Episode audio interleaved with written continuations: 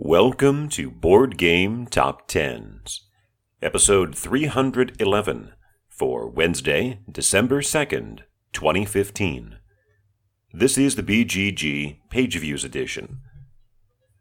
A couple of noteworthy things going on this week. For one thing, the page view totals are down, uh, probably because of Thanksgiving. The last time that not every game in the top 10 had at least 10,000 views was September 23rd, and this time around we have three that meet that distinction. But we also have some long running games on the list. In fact, four of the games in the top 10 have double digit weeks on the countdown. And that's pretty unusual. In fact, the last time that was true was back on May 20th, when we had five, or half the top 10, uh, had at least double digit weeks. At that time, those five games were uh, Star Wars Imperial Assault, Star Wars Armada, and three games popping on because, well, games that were in the 7000s were making the list. And those games were Dead of Winter, X Wing, and Android Netrunner. This time around, the first of those games with double digit weeks on the countdown, 55, is jumping back up six spots to number 10. Star Wars Imperial Assault by Corey Konieczka, Justin Kemppainen, and Jonathan Ying, published by Fantasy Flight Games with 9,505 views. That's down about 5% from last week.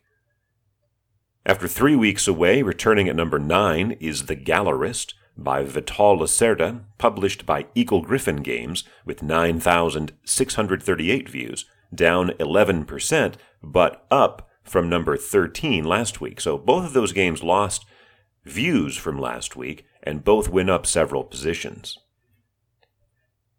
The first of our two debuts is at number 8 AEG Black Friday Black Box from AEG with 9,843 views. This was originally released last year and is uh, a compendium of four games.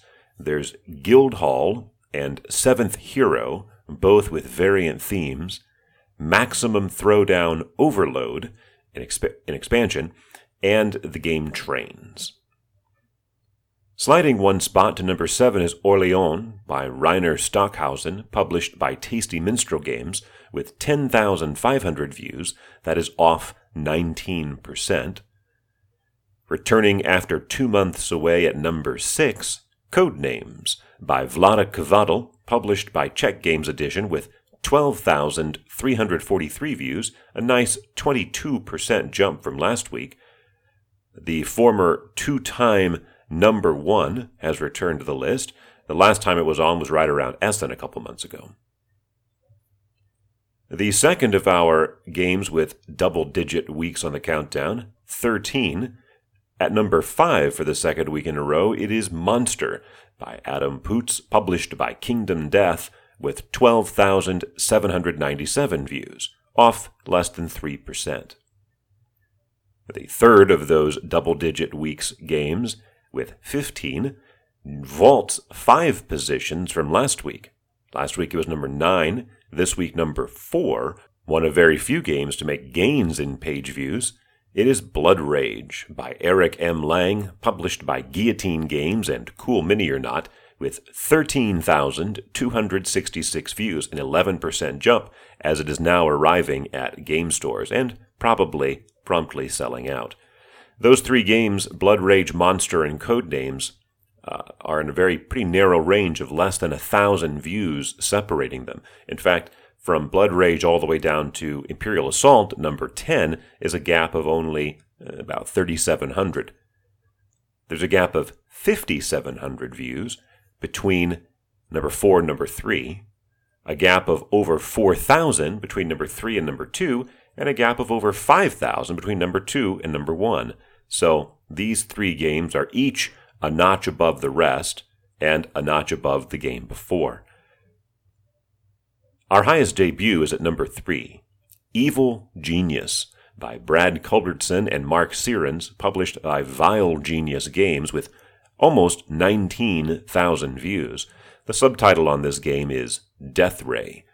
It's a card drafting game, and the reason why, the primary reason why it's on this list, is because of some controversy swirling around the marketing of the game at BGGCon.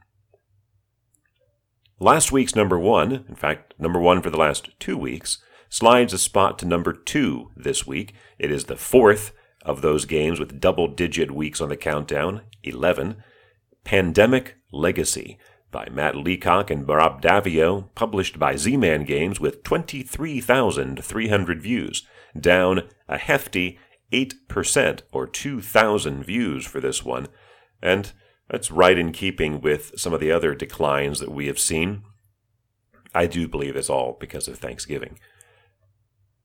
And our new number one, moving up two spots from last week, Warhammer Quest, the adventure card game by Adam and Brady Sadler, published by Fantasy Flight Games with 28,668 views, more than doubling its total from last week. Becomes our 54th different number one and the 35th different game to have at least 25,000 page views. Will it be able to retain that crown for a second straight week, fresh off its release, or will Pandemic Legacy, as it continues surging up the Board Game Geek rankings, uh, which we'll check in with come the 1st of January, uh, will it be able to retake the number one position here? For Wednesday, December 2nd, 2015.